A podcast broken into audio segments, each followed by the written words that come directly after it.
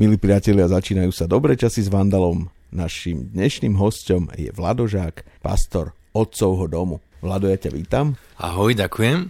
Pre tých, čo nás, alebo čo nepoznajú Otcov dom, poviem, že pastor Otcovho domu. Čo to je? Kto to je? Aké to je?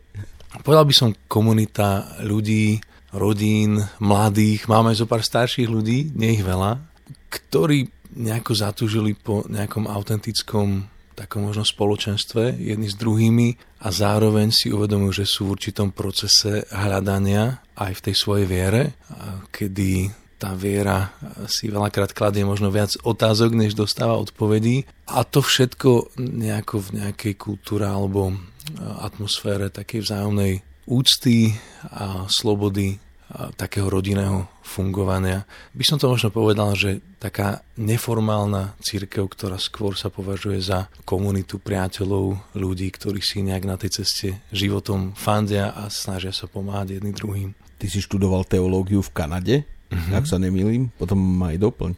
A teda protestantskú teológiu, vy ste klasická komunita protestantská, alebo a, ako sa to determinuje? Áno, hoci ja musím povedať, že z môjho pohľadu verím, že náš Boh, nebeský Otec, nekategorizuje nás ľudí do všetkých týchto krásnych krabičiek, ktoré sme si my ľudia vytvorili, ale ak by sme teda historicky sa na to mali pozrieť, tak áno, sme skôr možno radíme sa k tej tradícii reformnej, protestantskej. A možno ešte by sa dal povedať, že ako taká tá najmladšia, najmladší súrodenec tejto rady protestantských cirkví, ako, ako evanielikáli. Takže asi tam niekde, ale keby si si pozrel ten prierez ľudí, ktorí medzi nás chodia, tak úprimne toto je asi posledná otázka, nejak, ktorá aj nás zaujíma, aj na ktorú sa ľudia pýtajú. Stretneš tam ľudí uh, z katolíckej tradície, protestantskej a akoby každý, kto nejakým spôsobom hľadá v živote nejakým spôsobom vieru v Krista, tak, tak je vítaný a, a teda preto ani toto pre nás nikdy nie je nejakou kľúčovou otázkou medzi také, teraz tak aj trochu to zľahčím, že spoločenstva, by si povedal, že my sme tak otvorení, že nás aj ateisti počúvajú. To by mohlo byť? Môže aj ateista chodiť do kresťanského spoločenstva? Jasné, môže. To, či by nás chcel počúvať, to neviem. Že ako, ako, by, ako by sa v tom e, nejako cítil, či by to bolo zrozumiteľné, to by aj mňa veľmi zaujímalo.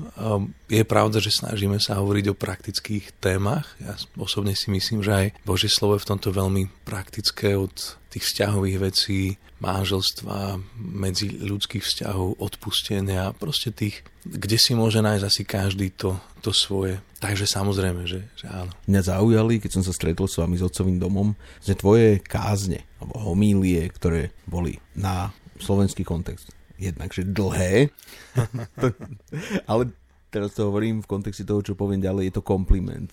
Mali hlavu a petu išli do hĺbky a boli iné, ako je zvyčajne počuť. Z akej školy vychádzaš, čo sa týka kázni, čo sa týka týchto príhovorov a hĺbky a interpretácie písma? Keď som bol mladší, tak som vychádzal zo školy čo najviac si naštudovať a príprava takéto homíly alebo káze mi trvala hodiny a hodiny a, a veľakrát som musel siahať po múdrosti iných, lebo tej svojej životnej som ešte veľa nemal. A čím som starší, tak tým viac um, sa snažím nejako identifikovať to, čo mám pocit, že momentálne ľudí bolí. To možno, kde aj sa nachádza podľa mňa aj, kde sa nachádzajú mnohí veriaci, čo si osobne myslím, že nie je veľakrát veľmi dobrý stav. Myslím si, že práve to, čo sa snažím konfrontovať v tých mojich slovách, je aj určité farizejstvo alebo takéto pozlátko, taká nejaká tá určitá kresťanská povrchnosť, ktorá si myslím, že je veľmi odpudivou pre spoločnosť a ľudí a teda hovoriť aj do tých svojich vlastných kruhov a na druhej strane hovoriť možno, nie vždy sa mi to možno darí, ale to, čo mám sám nejako odžité a a tým pádom akoby tak aj verím tomu, že to najlepšou kázňou je nejakým spôsobom ako keby um, hovorí to, čo má človek odžité a prežité, aby to nebolo len z nejakej knižky. A nie je to potom prílišné upriamovanie pozornosti na seba, na svoj prežitok? Lebo každý má iné mm-hmm. nejaké. Mm-hmm. To určite. Um, je, je tu toto riziko a, a to nech aj poslucháči možno budem vďačný za feedback.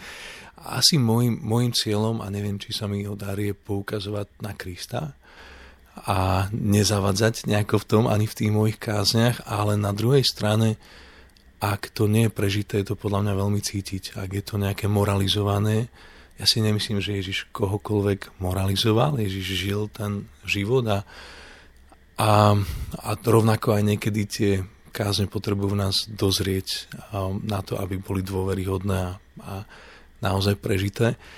A teda verím, že nepoukazujem na seba, a, ale vychádzam z určitých možno aj mojich životných bolestí, skúseností, ktoré možno sú takým odrazovým mostíkom, alebo minimálne teda mám priestor hovoriť o mojich problémoch, takže mám tých námetov na kázni dosť, ale potom poukázať na to teda, kto verím, že to riešenie prináša. No a teraz otázka rovno na to, čo hovoríš. Má pastor právo hovoriť o svojich problémoch? Nemá byť on ten pastier, ktorý sa nepotkne, ktorý pozná pravdu, ukazuje svetlo. Jak to je? Tí ľudia, ktorí ťa počúvajú, nevkladajú nádej aj do teba, že aspoň ty si ten, ktorý to dá? Ak áno, tak verím, že by ich tá ilúzia veľmi rýchlo prešla aj práve cez to, že myslím, že aj Apoštol Pavel to tak povedal, že ak sa niečím má chváliť, tak sa bude chváliť svojou slabosťou a teda ak niekto sa tvári, že a možno preto sa s tým veľakrát ľudia nevedia stotožniť, keď niekto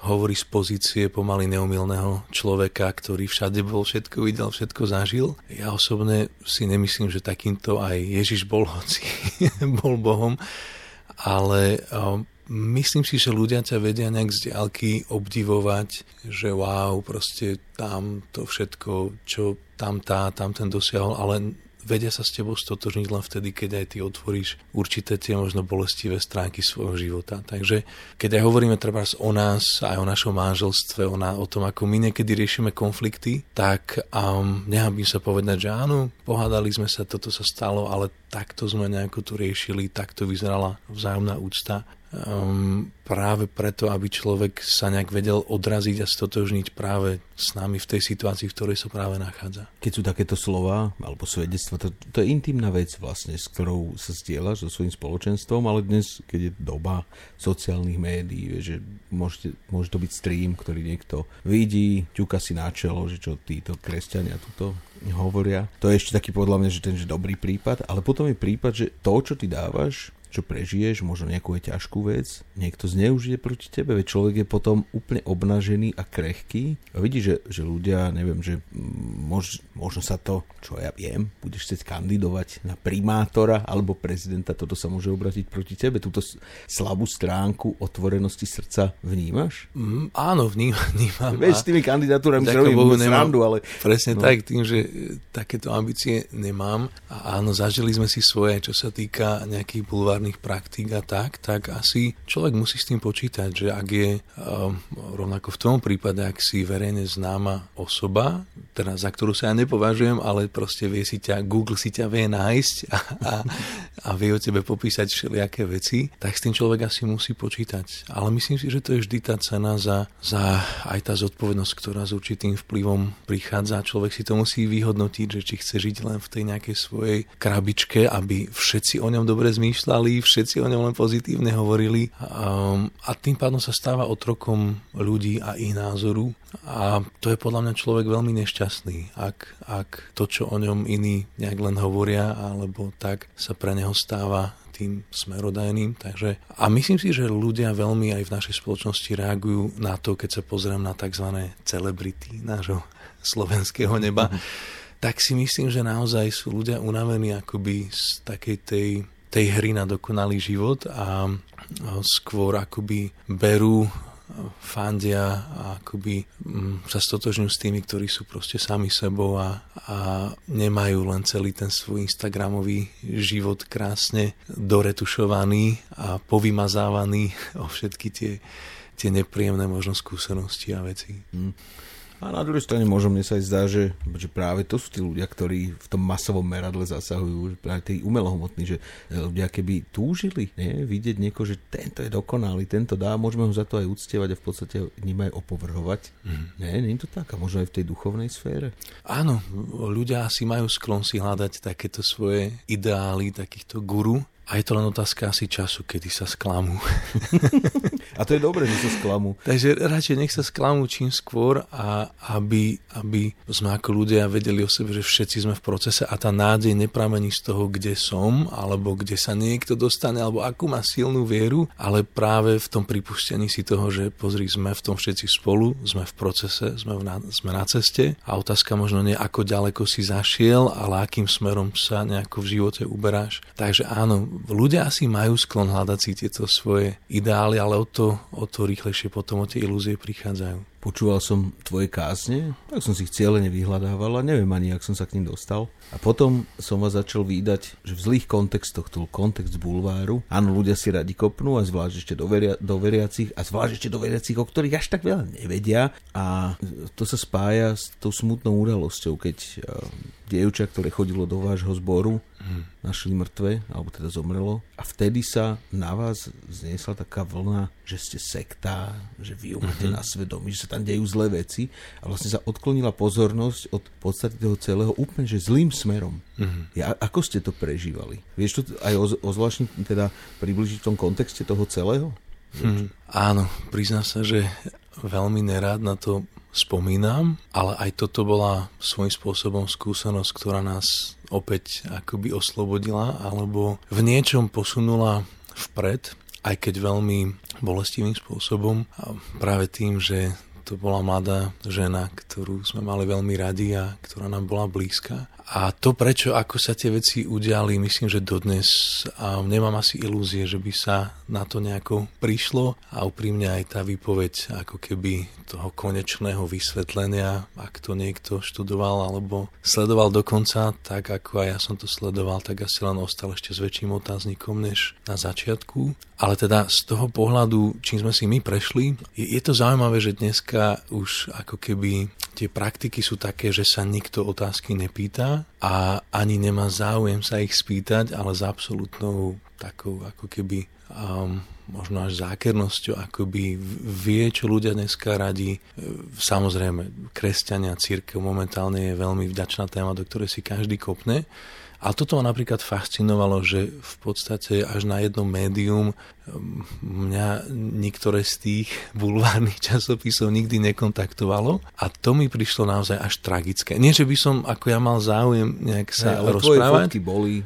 Áno, to si, to si ne, jasne, ne, niekde stiahli, len to máš tak zamrzol, že wow, že ani sa nespýtam, že OK, je na tomto niečo pravdy, nie je na tom niečo pravdy, ale rovno šupnem von články, fotky, ako keby domyslené nejaké verzie ale teda poviem len tak asi, že v konečnom dôsledku bola jedna skúsenosť, ktorá nás nejakým spôsobom asi tak oslobodila, aj, aj mňa, aj moju rodinu, moju manželku. A po tej skúsenosti sme si dali jedno pravidlo, jednu zásadu v našom živote a to je to, že ak nejde o život a naše vzťahy, tak nejde o nič. A určite veľa vecí v živote dôležitých, ale potom ako sme pred 4 rokmi pochovali nášho druhého synčeka, Jonatána. Neviem to povedať, ale ako keby niečo v nás spolu s ním zomrelo. A ak si týmto človek prejde, tak asi potom čokoľvek mu niekto hodí pod nohy, vie ho to zamrzieť, vie ho to zabolieť, ale už to nad ním stráca tú moc, čo by to možno ako keby normálne malo.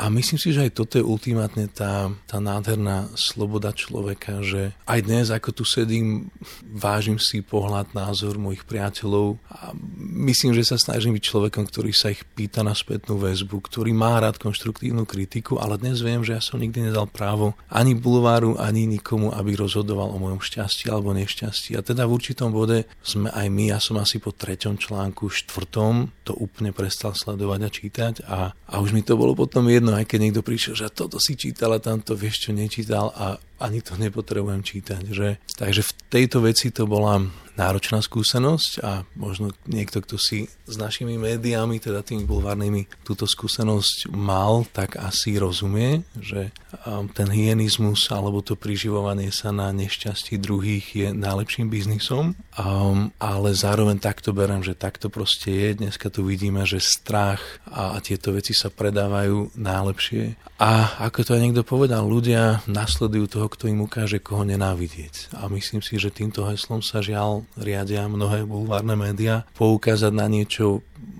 ako keby ukázať prstom a, a ľudia to kupujú, ľudia to milujú. V podstate je to obrazom aj našej spoločnosti do určitej miery, že nepotrebujeme dneska bulvár, stačí na Facebook a tam, tam to je vidno, ako si vieme niekedy, ako sa vieme poobviňovať jeden druhého navzájom, no jasné. bez položenia otázky, bez vypočutia druhej strany. Takže je to len taký odraz, možno obraz akoby tejto temnej stránky našej spoločnosti, ale toto je pozitívny podcast, tak Takže to pozitívne pre nás, tá skúsenosť je to, že myslím si, že aj ako celé spoločenstvo sme tým prešli a že nás to možno posilnilo akoby v tom, že tí, ktorí nás poznajú, vedia, zažili si s nami proste nejaké veci, tak, tak im to bolo ľúto, ale mm, akoby nenechali si tým e, zobrať nejako čas svojho života, že by sa týmto nejako strašne trápili. Proste berú to, že takto veci v našom bulvári fungujú a, a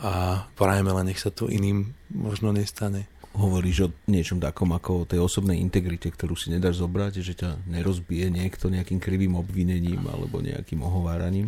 To si ty, to je najdôležitejšie, alebo tí a tvoji blízky. Lenže čo to okolie, veď ľudia sú takí, že aj si radi ukážu prstom, alebo len si tak šepkajú za chrbtom, že, á, že to je nejaký ten, vieš, to je z tej oni sú tam nejakí, tak sa čudne modlia a teraz o nich píšu. Toto si zažil nejakým spôsobom? A určite tie pohľady ľudí, poviem taký príklad, keď sa tieto veci diali, tak um, zažili sme si to, že keď som bral synčeka zo škôlky, tak pohľady tých mamičiek, ktoré dovtedy ma pekne zdravili a proste jedno s druhým zrazu sa pozreli niekam inde a toto bol taký prirodzený asi dopad toho, toho akoby v tom takom tom kontexte s ľuďmi, ktorí nás nepoznajú, ale akoby spoznali v tom nejakú moju tvár. A toto teda príjemné nie ani nebolo, ale asi to posledné, ako to niekto raz povedal, dobrý nechodí kričať, že ja som dobrý, hej, ani nechodí s tým, aby, hej, inak mimochodom to, čo bolo napísané, bolo klamstvo a blbosť. Hej. Proste toto nie je cesta. Človek musí dôverovať v tom svojím spôsobom, svojmu svedomiu a vedomiu. Ak sa niekto spýta, je to vždy ten lepší prípad. Ak to je vzácne. Stretnúť ľudí, ktorí sa spýtajú niečo, čo možno nerozumejú, niečo, čo započuli, niečo, čo, čo mu nechápu a to je vtedy podľa mňa vždy príležitosť na rozhovor. Ale tí, ktorí sa nepýtajú, tým ja nemám potrebu akože vnúcovať svoje pohľady. Takže áno, aj toto bola súčasť tej, tej skúsenosti, ale znovu poviem, že v konečnom dôsledku nás to ako ľudí možno ešte viac oslobodilo, že uh, asi neviem, keby už aj čokoľvek o mne Bulvár napísal, tak a myslím si, že toto je skúsenosť ľudí, ktorí dneska som jednu takú riešil proste, že akože nerieši to neprikladať do ohňa, nebrániť sa, nebojovať. Je iná vec, keby boli veci hej, na súde alebo neviem čo, ale ono to asi, asi nemá, nemá veľký zmysel. Mm-hmm. Často aj s manželkou otvorene hovoríte o veciach, ktorý, ktoré ste zažili o tých ťažkých veciach, ale o tých pekných. Medzi tie ťažké, a to už tu dnes zaznelo, bolo to, že vám zomrelo dieťa ty ako človek, ktorý vedie spoločenstvo, opäť som pri tom a ukazuje ľuďom na Boha, zrejme má nejaké otázky. A ľudia, keď zažívajú bolesť, zažívajú nejaké nezdary, tak pýtajú sa, že prečo ja? Ty ako človek, ktorý číta Boha, chce čítať jeho vôľu, chce čítať to, čo nám akoby pripravuje do života, ako si toto prečítal? Rozmýšľal si na tým nejak... Ak som to prečítal, tak, tak len neviem, povedať, či som to už dočítal. A ak som to prečítal, tak ani neviem povedať, či som to uchopil alebo pochopil. A možno len na také upresnenie, nám sa náš druhý syn narodil mŕtvy. To bola tá možno traumatizujúca taká skúsenosť. A áno, a ocitol som sa na mieste, kde to otriaslo hmm, asi všetkým, aj v mojom živote, aj určite, určite. Ale myslím, že to nebol prvý ani posledný otras, ja som ich mal niekoľko. A myslím si, že každé takéto otrasenie našej viery je z určitého pohľadu aj vzácnou príležitosťou sa presvedčiť, preveriť, či tá viera za niečo stojí, alebo či ju vyhodím do koša pri najbližšej možnej príležitosti. A otriaslo to mnohými, proste mojimi nejakými neviem, či istotami. A asi ten proces v tom čase vyzeral aj tak, že ja keď som aj prišiel teda aj do tohto nášho spoločenstva, kde, za čo som veľmi vďačný, že um, ono našou snahou alebo tak nebolo budovať niečo, čo je postavené na nás, ale niečo, kde to nejako žije organicky, komunitné a ja som vtedy aj povedal aj nášmu vedeniu, že nie som v stave nejako ľudí viesť, lebo čokoľvek by som aj povedal, by asi len, len ublížilo a ani som veľmi nemal chuť nejako rozprávať na niekoľko mesiacov. Takže vtedy som bol vďačný, že aj oni ma zobrali ako, ako súčasť toho, toho stádečka a mohol som tam len prísť v tichosti, možno počuť iných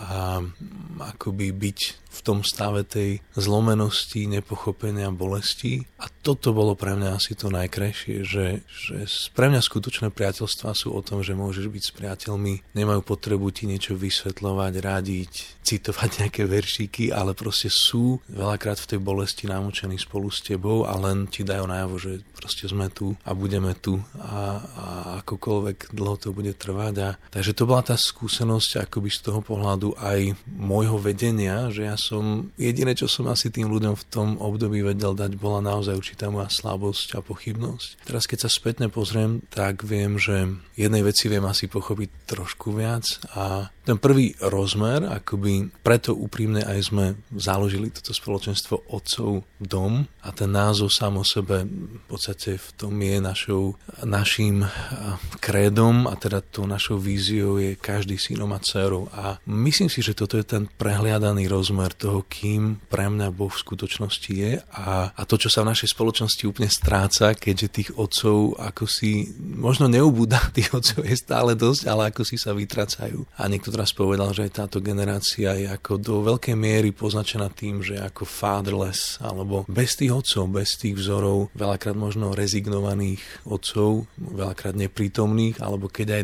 keď aj sú v rodine, tak možno myslou veľakrát niekde inde. A pre mňa prvá skúsenosť bola, keď som sa stal otcom. Akoby to pochopenie tej Božej bezpodmienečnej lásky bolo niečím nádherným.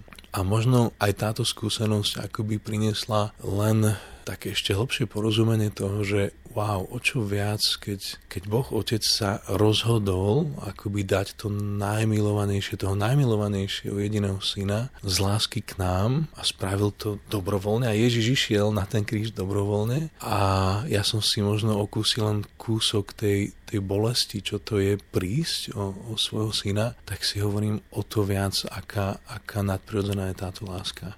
A hoci nie, nemyslím si, že teraz akože všetko to, čo sa v živote deje, je Božia vôľa. A preto v určitom bode som sa vzdal aj takého práva všetkému nejako pochopiť alebo rozumieť a myslím si, že práve to je aj to tajomstvo viery, že sú určité otázky, ktoré naozaj budú raz odpovedané až vo väčšnosti. Ako je napísané, že proste tam už nie je ani choroby, ani plaču, ani slz a, a s týmto som stotožnený a s týmto som sa zmieril. A hoci som veľakrát sa Boha pýtal prečo a jedno s druhým, ale dneska berem, že aj toto je súčasť tejto našej cesty, mať niektoré otázky s takou poznámečkou, že odpoveď až neskôr a, a, a som, som s tým OK keď za tebou prídu ľudia, ktorí prežívajú nejakú bolestnú chvíľu a nemajú odpovede na to, čo im povieš? Povieš, však ani ja neviem.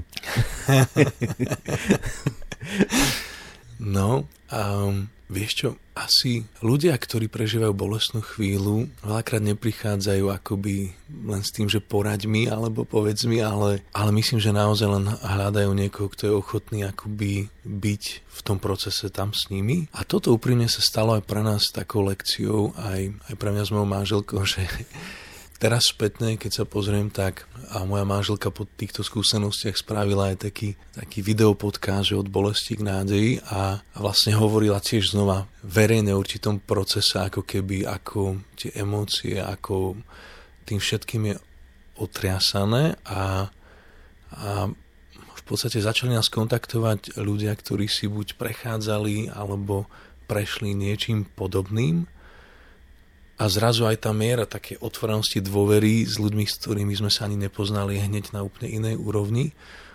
A oni väčšinou neprichádzajú s tým, že teda vysvetlí mi to, alebo povedz mi teologický nejaký pohľad na to. Oni prichádzajú s tým veľakrát, že proste je tu obrovská bolesť. Tá bolesť si potom zo sebou prichádza to, že môže, môže spôsobiť veľa šarapaty, ak s ňou nie je správne jednané. Z toho duševného, psychologického, nejakého aj pohľadu emo, emočného. A teda s tými ľuďmi potom sme len boli v určitom procese, že sme tu, ak sa potrebujete porozprávať ako manželia alebo akokoľvek. My sami sme boli v bode, kde sme potom aj takú odbornú pomoc vyhľadali na pár sedení a bolo to veľmi vzácne vzácne, lebo sme cítili, že aj tá bolesť začína nejakým spôsobom vstupovať medzi nás ako manželov. Možno práve tým, že muž a žena každý prežíva tú bolesť inak. Ja som sa úplne ohradil prácou a snažil som sa nejak to v sebe potlačiť tým, že som sa veľmi zamestnal vo viacerých aktivitách, zamestnaniach. Takže um, väčšinou títo ľudia um, prídu s tým, že potrebujú len vedieť, že v tom nie sú sami a možno len niekedy vidieť ľudí, ktorí si tým tiež prešli a, a dnes žijú ďalej. Poznačení, možno niečím časť ich srdca ako ubolená, ale žijú ďalej, majú nádej, majú radosť, vedia sa spolu smiať, vedia sa tešiť zo života, vedia plánovať budúcnosť. A už len to pre mňa osobne, ja si dnes neberem príklad z ľudí, ktorí mali bezproblémový život. Minule sme spolu hovorili trošku o Komenskom a možno aj táto tá, sa téma sa nám niekedy podarí, ale možno málo ľudí vie, aký neskutočne ťažký život mal Amos Komenský. No. Ale, ale len, len to poviem, že myslím si, že to sú, pre mňa osobne moje životné vzory nie sú tí, čo mali bezproblémový a bezbolestný život, ale práve naopak, pre mňa Wim Hof napríklad, je to je um, inšpiroval ma k otužovaniu, ale to je človek, ktorý, ktorý nespôzbudzuje milióny ľudí po celom svete, ktorého životný príbeh sa začal jednou obrovskou tragédiou, keď jeho manželka mu vyskočila z okna zo 7. poschodia a myslím si, že pre mňa, alebo aspoň ľudia, ktorých ja tak sledujem, pozerám, nemali ľahký život, ale dokázali sa tým skúškam nejako postaviť a prejsť nimi zaznelo niečo také z tvojich úst ako kríza odcovstva. Ja v tom vidím aj takú krízu chlapstva, mužskosti, niečo také, mm. že mm, a to nehovorím teraz tu, tak tu, že toxická maskulinita, je, ale uh-huh. takí tí ozajstní chlapi, že keby sa to niekde vytratilo, že to zmizlo a teraz hovoríš aj o ľuďoch, ktorých máš že v úcte alebo ťa inšpirujú, aj ten Komenský napríklad, tvoju kázeň alebo tú, tú úvahu o Komenskom a o tých moravských bratoch, keď som počul, ja som bol hlboko zasiahnutý tým, čo to je a aj ak to je v našom kontexte málo známe. Uh-huh. Ale uvažujme chvíľu ešte o tom postavení muža, chlapa, otca v spoločnosti, kde sa to strátilo? Takže poviem za teba, že ty beháš, e, otužuješ sa, čo, chodíš po horách, živíš rodinu, makáš, takže to je taký ten, že prototyp, že hej, že toto ten chlap, fotrik, dobrý, ne, ešte vedieš to spoločenstvo, ale kopa ľudí utečie, preč, vzdá to. Teraz bola štatistika nieko zo 480 samovražd za minulý rok bolo 400 chlapov. Mm-hmm. Hej? Mm-hmm. Že, čo to je s nami? Mm-hmm. Fú, asi, asi nemám na to nejakú odpoveď, ale myslím si, že to veľké miery to, to, s čím človek nejako vyrastá a s čím žije alebo čo dostáva aj v tom detstve, to potom nejakým spôsobom posúva ďalej. Pokiaľ teda nedôjde k určitému takej, nejakej, nejakému seba uvedomeniu si, že OK, toto nie je to, čo ja chcem ďalej odozdávať svojim deťom, ale myslím si, že veľmi prirodzené väčšina z nás je poznačená tým, čo sa nám udeje v našom detstve. Akokoľvek sa to potom v dospelosti snažíme prekryť. Či mhm. lepším autom, rýchlejším alebo väčším domom alebo tučnejším kontom na účte myslím si, že v každom z nás sa niekde stále ukrýva možno to 6-ročné dievčatko, ktorej otec povedal, že je hlúpa, má byť radšej ticho a dnes ako 40-ročná sedí a cíti sa byť, takže nemá čo svetu povedať, alebo naopak si to môže odzrkadlovať proste až prílišným vykrikovaním na všetkých, aby dokázala, že ten jej hlas je podstatný rovnako ako mladý chlapec, ktorý možno ktorému otec povedal, že sa za neho hambí alebo akokoľvek a on si to nesie nejako v sebe. A teda ja osobne nie som psycholog, aj keď som dva roky psychológiu študoval, ale myslím si, že toto je ten kľúčový moment, v ktorom a mimochodom znova Komenského nechcem tu predbiehať, ale ktorý sa práve preto venoval každému tomu štádiu akoby výchovy dieťaťa od, od, od úplne malých detí, lebo si uvedomoval a hovoril o tom, hej, že proste všetko je to o výchove, všetko je, človek sa stáva človekom skrze výchova, skrze vzdelanie a dneska ako vzdelávame deti, alebo ako dnes mnohí muži vyrastajú. Hej. Ja, um, keď som vyrastal, tak, a nechcem už teraz znieť ako niekto z narodený v 80 rokov, ale akože prešiel som si nejakú jednu počítačovú hru a tak ďalej, ale dneska to je, a myslím si, že taký balík veci. Jednak myslím si, že celý pornografický priemysel má dnes za ovocie to, že mladý muž dnes nemá potrebu pripravovať sa na rodinu, pretože tie jeho sexuálne potreby nejakým spôsobom si akoby vyrieši a k tomu mamička navarí, postará sa a dneska ten fenomén tzv. mama hotel je akoby veľmi populárny a, a mm, jasné, hypotéky sú drahé, bývanie ešte drahšie a tým pádom sa tu spája ako keby viac vecí a veľakrát áno, aj tie maminy, ktoré, ktorých buď sú rozvedené alebo tak nebudú toho syna posielať preč z domu. Hej, veď sú radi, že tam niekoho majú. A tým pádom tu vzniká takýto fenomén, a ja to znova hovorím nie preto, aby som čokoľvek posudzoval, ja mužom fandím a venujem veľkú časť svojho života práve tomu, aby som ich pozbudzoval, aby sa stávali tými mužmi, nielen skrze dlhú bradu, ale skrze zodpovednosť voči životu a budúcnosti. Ale myslím si, že toto tu máme akoby už dlhodobejšie a ten trend potom odsúvať tú zodpovednosť ďalej a ďalej tu je a v podstate není za to žiadne následky.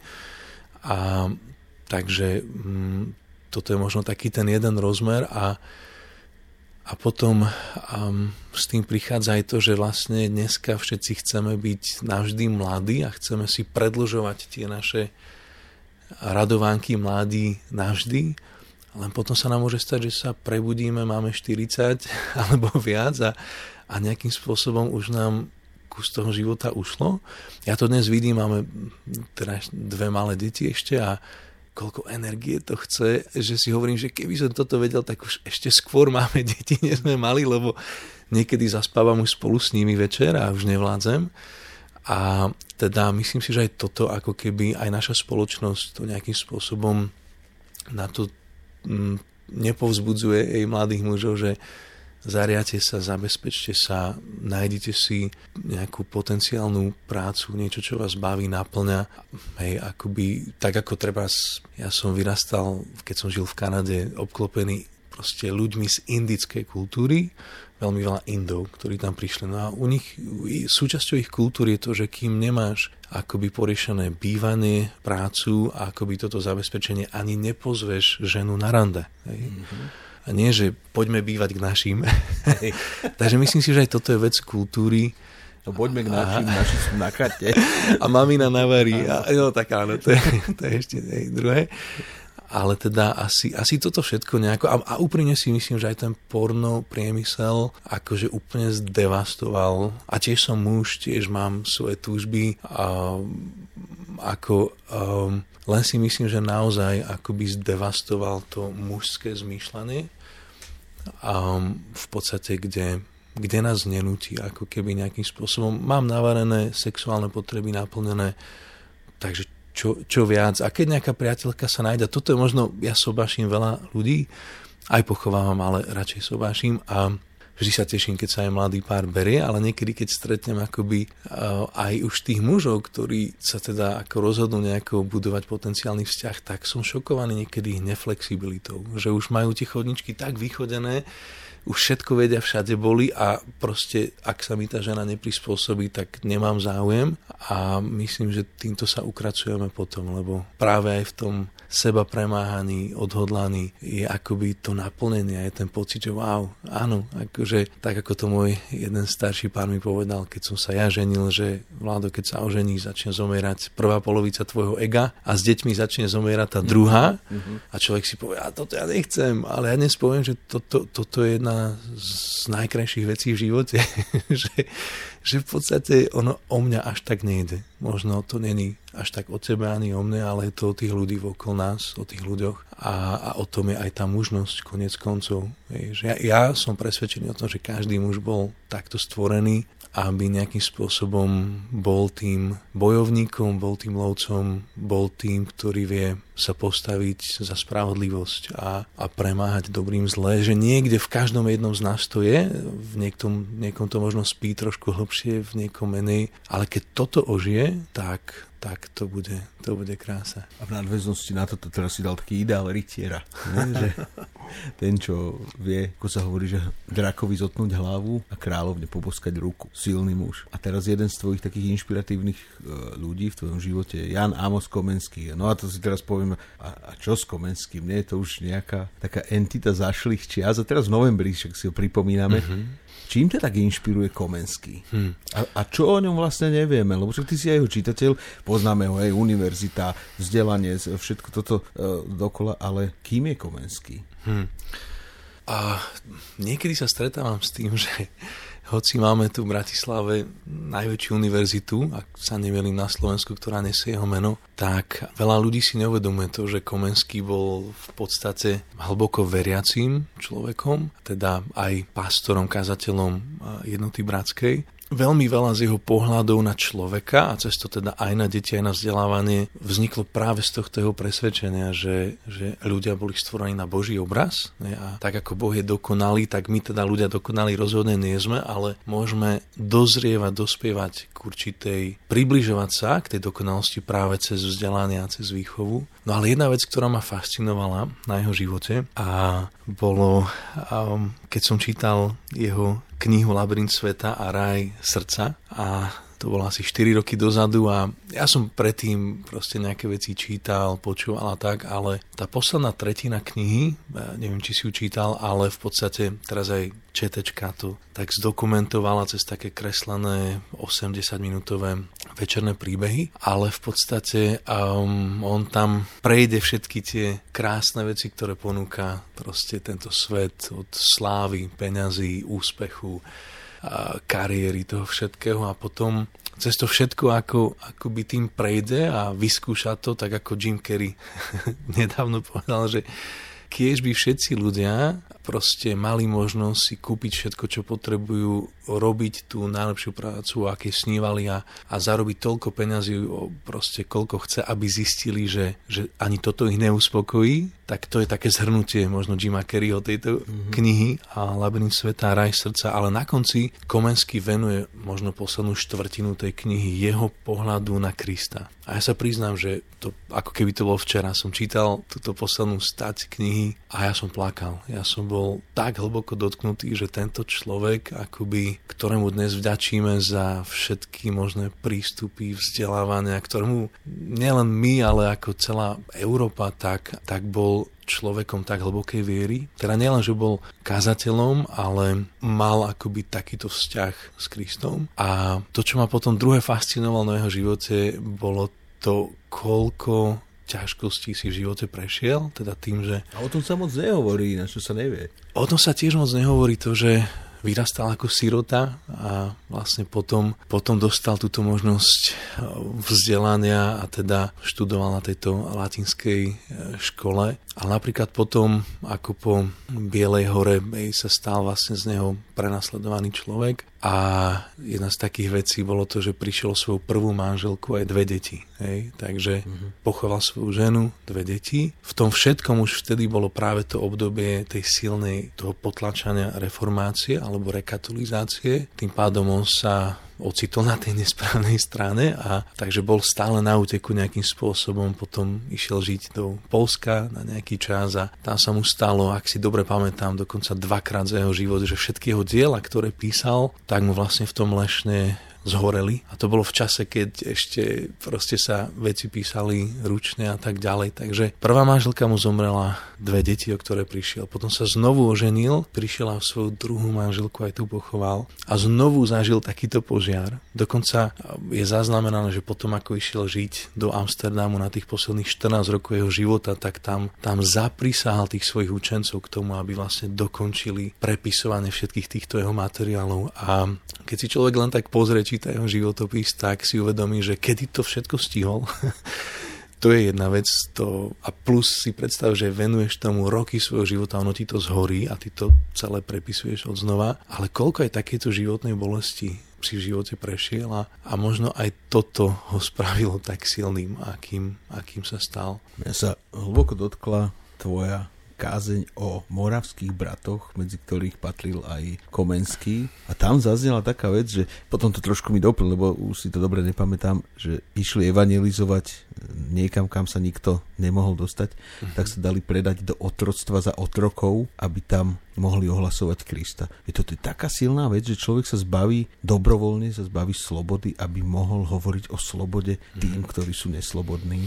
To sú šialené veci. Toto akým spôsobom vnímaš? Áno, tých príbehov a niekedy možno túto tému môžeme tiež tak otvoriť aj moravských bratov, aj toho, čo sa tam v Hernhute všetko udialo, čo sa tým spustilo. Pre mňa toto sú také možno neobjavené studne, ako keby, ktoré sú hneď tu za hranicami kúsok od nás. A... Ale ja si, si všímam to, že ani v Čechách to nejak nerezonuje, táto tradícia. Že skôr v Amerike, veď oni si tam založili mesta. Áno, áno. Mnohé, mnohé Moravian Falls, mnohé, mnohé mesta dneska v Amerike nesú meno po práve moravských bratoch. A teda áno, aj v podstate mnohí, ktorí sa tam potom vysťahovali, aj možno vlastne aj celý ten spôsob spoločnosti, na ktorej vznikla americká ústava a tak ďalej, že pre mňa sú to fascinujúce príbehy, napríklad ten, ktorý si spomenul o tých moravských bratoch, ktorí sa chceli dostať. Oni zobrali naozaj to veľké poverenie ísť do celého sveta a prinášať dobrú správu a Ježiša Krista všetkým ľuďom a teda v tom čase teda boli aj takéto ostrovy ešte a miesta, kde napríklad malomocenstvo alebo lepra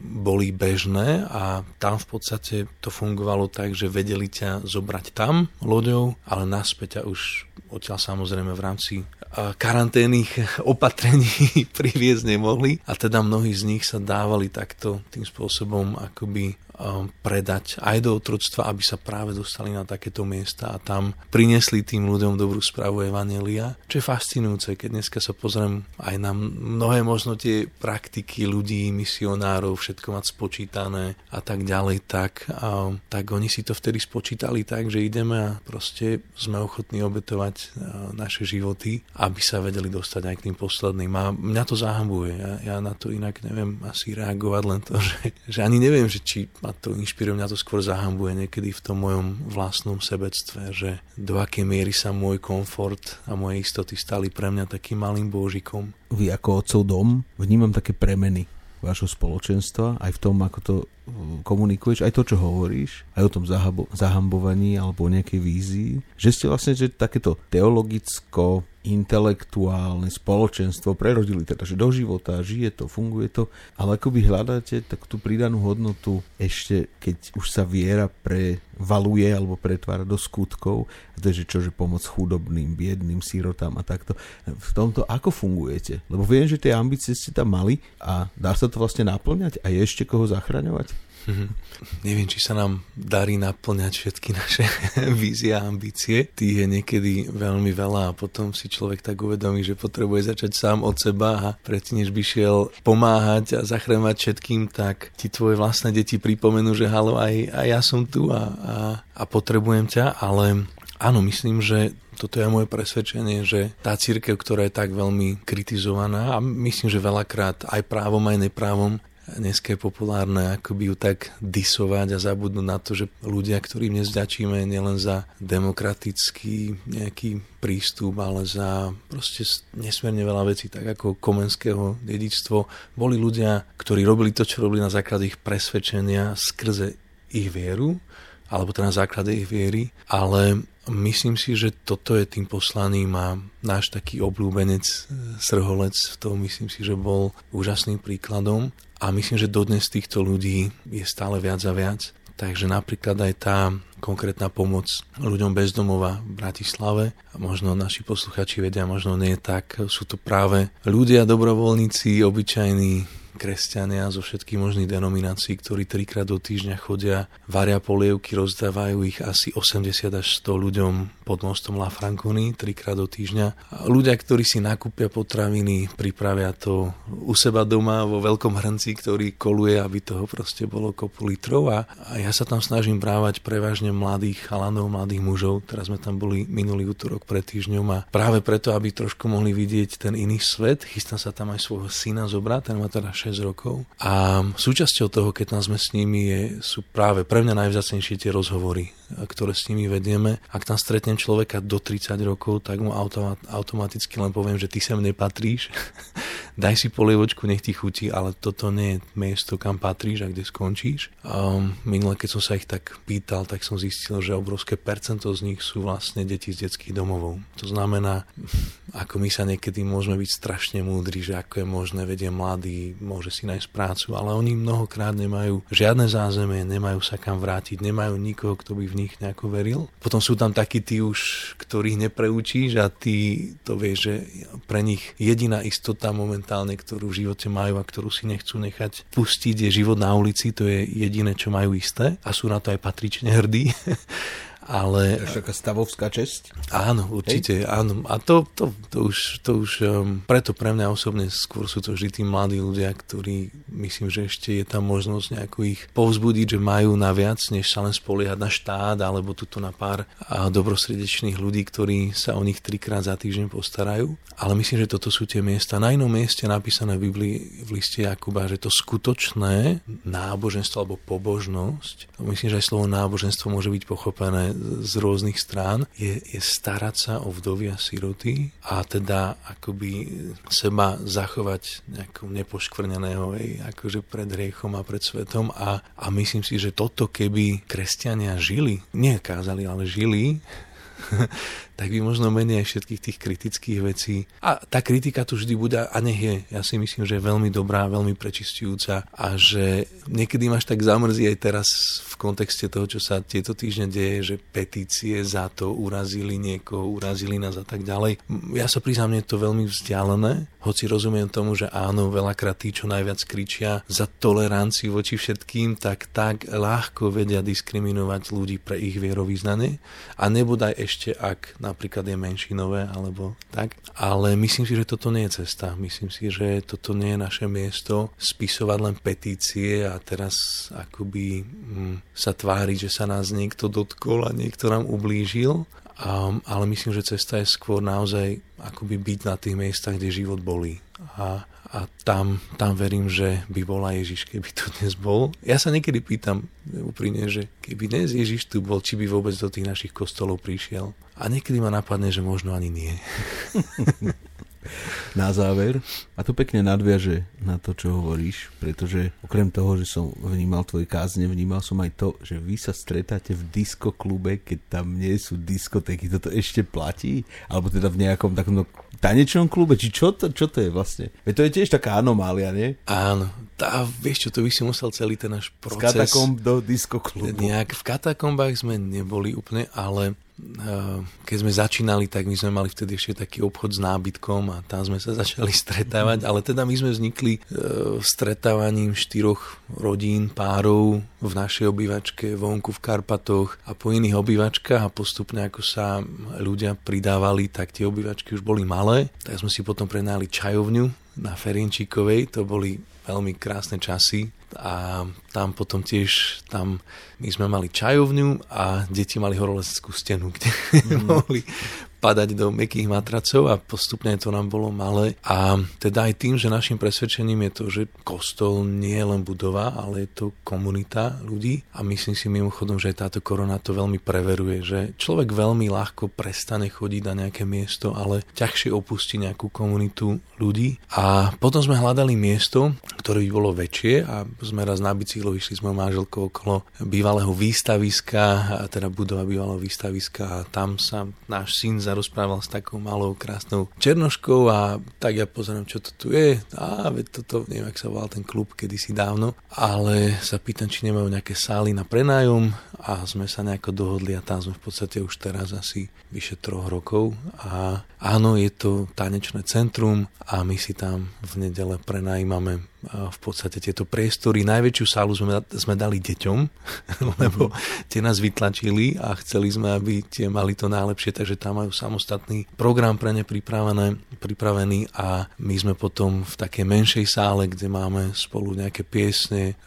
kázanie slova, ale e, ako si aj povedal, je, je možno čas ho trošku skracovať a potom máme kaviare. Som tak nemyslel. Jasné, ale aj pápež to povedal, že dlhé kázne. Ak, ak je niečo, čo si tak ľudia zobrali, čo aj mne tak radi pripomenú, že inak aj on to hovoril, že kratšie kázne. A to si ja berem k srdcu, ale potom máme v podstate veľkú kaviareň, kde ľudia sú spolu, rozprávajú sa. A toto je pre mňa to spoločenstvo, že není to len o tom, čo sa povie na mikrofón, ale je to o tom, čo sa povie potom v rozhovoroch medzi ľuďmi. A teda áno, a, a niekto sa na to tak pozrie, že wow, že tuto sa stretávate, že takéto miesto, možno tebe, pán rockerovi, je to, no tebe by bol asi bližší nejaký rokový klub, ale... No a neviem, či na bohoslužbu. áno, áno, ale uh, áno, uh, ešte aj názov toho miesta v podstate odráža z toho pôvodného jazyka ako keby a určitú festivalovú náladu pri náboženských udalostiach, je akoby, takže toto splňame. Vladožák, pastor Otcovho domu, je našim dnešným hostom v podcaste Dobre časy s Vandalom. Na záver, máš nejakú víziu, túžbu, ale tak neskromne dáme, že čo Otcov dom a Slovensko? O čom snívaš v tomto smere? Ja si snívam najviac o slobode, a my sa tak tvárime, že už komunizmus spadol a my sme veľmi slobodný národ, ale to, či sme slobodní, sa veľakrát naozaj viac odzrkadlí v našich myšlienkách, ako rozmýšľame a, a toto je asi moja túžba, toto je to, čomu som zasvetil svoj život, vidieť aj ľudí, ktorí nachádzajú nie len nejaké prázdne farizejstvo alebo proste um, niečo vonkajšie, ale kde nachádzajú ten skutočný živý vzťah s Kristom a cez to sa stávajú naozaj slobodnými. A tomuto tak verím a túžim vidieť, ako aj to, na čo som ja musel prísť a dlho mi to trvalo, že Boh nie je len nejakým sudcom, ktorý so zdvihnutým prstom sa nevie dočkať, kedy už sa proste tu vypomstí na všetkých mojich riechoch, ale je naozaj milujúci otec. Tomuto verím, že je evanelium ako, ako dokonalé zjavenie toho, že Boh poslal svojho syna. C.S. Lewis to tak krásne povedal, že syn Boží sa stal synom človeka, aby sa synovia človeka mohli stať synmi Božími a toto túžim vidieť. Myslím si, že že sme ešte len niekde na začiatku a, a že tu príchuť slobody um, zažijem ešte za môjho života, minimálne teda, aby som ju doprial svojim deťom. Skutočná sloboda od strachu, od, od pokritectva, od nejakých masiek alebo snahy dokázať všetkým niečo a nájsť tú svoju hodnotu len v tom, v čom ju Komenský popísal, v tom, že sme boli stvorení na Boží obraz.